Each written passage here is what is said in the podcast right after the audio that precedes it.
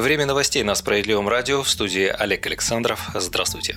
Канун 80-летия со дня нападения гитлеровцев на СССР Владимир Путин опубликовал статью со своим видением международных отношений Запада и России. Публикация, вышедшая в немецком издании Die Zeit, получила название «Быть открытыми, несмотря на прошлое». В ней российский лидер призвал не упускать возможности в противостоянии народов, а развивать кооперацию и открыть границы. Делясь мнением о событиях Великой Отечественной, Путин подчеркнул, что советский солдат пришел на землю Германии не мстить немцам, а с благородной великой миссией освободителя. Он с благодарностью благодарностью отозвался о союзниках СССР по антигитлеровской коалиции и немецких антифашистах. Президент отметил, для России свято память героев, боровшихся с нацизмом. А затем перешел к проблемам современных отношений России и Германии, а точнее всего коллективного Запада с нашей страной. Для становления единой Европы колоссальную роль сыграло историческое примирение нашего народа и немцев. Россия выступает за восстановление всеобъемлющего партнерства с Европой. У нас много тем, представляющих взаимный интерес, считает Владимир Путин. Он также обозначил главную на сегодня, по его мнению, общую цель – обеспечить континентальную безопасность без разделительных линий. Нарастает напряженность, реальными становятся риски новой гонки вооружений. Мы упускаем огромные возможности, которые нам дает кооперация, написал в своей статье глава государства.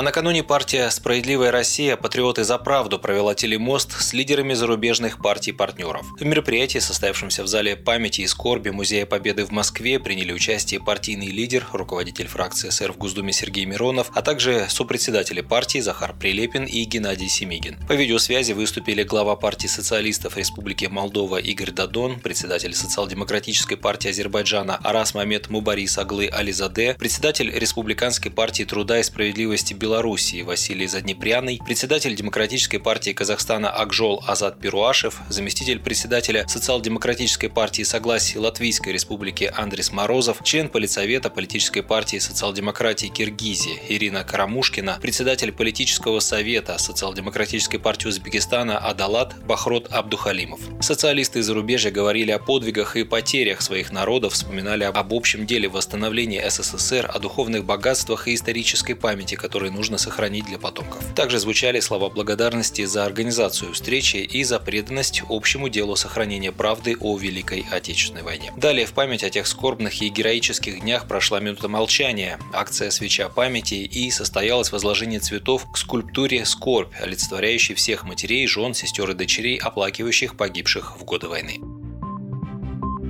В ночь с 21 на 22 июня в 4 часа утра в России многие люди вышли на улицы к памятникам освободителям со свечами в память о начале Великой Отечественной. Накануне Дня памяти и скорби депутаты Госдумы посетили Берлин. Российские законодатели от фракции «Справедливой России» Елена Дропека и Олег Шейн приехали в ФРГ по приглашению левой партии Германии. Вместе со многими немцами в местном Трептов-парке они возложили венки к монументу «Воин-освободитель». В левой партии уверены, сложные отношения Берлина и Москвы не идут на пользу ни той, ни другой стороне и не должны служить оправданием или отрицанием исключительной ответственности нацистской Германии за развязывание Второй мировой войны. Кстати, это одна из немногих партий в Бундестаге, которая не опасается публично заявлять о недопустимости принижения роли СССР в разгроме Третьего рейха. Об этом же заявила Елена Дропека в своем выступлении на памятном вечере, организованном 21 июня. «Мы обвиняем нацизм в смерти 27 миллионов советских людей, но мы его обвиняем и в том, что он убил 7 миллионов немцев», – сказала Дропека. Отношения между нашими странами могут быть лучше, уверен и Олег Шейн. Во время визита в Берлин российские депутаты встретились с зампредседателя фракции левой партии Севим Дагделин. Темой обсуждения стали возможные направления межпарламентского взаимодействия двух стран. О конкретике пока говорить рано, и Бундестагу, и Госдуме в сентябре предстоит избрание нового корпуса законодателей. Но, как оказалось, тема Второй мировой служит межпарламентскому сближению двух стран, тех, которые в ходе самой кровопролитной в истории человечества войны являлись непримиримыми врагами.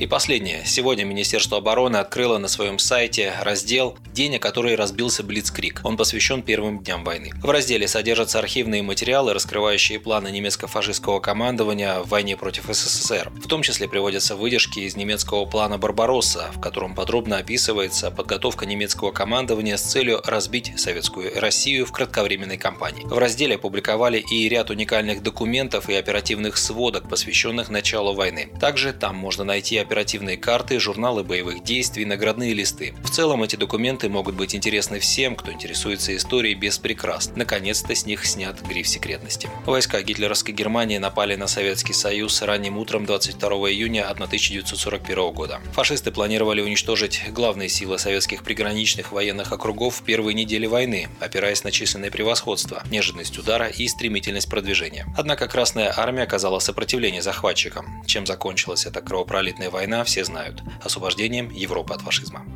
Вы слушали новости на Справедливом радио. Оставайтесь с нами, будьте в курсе событий.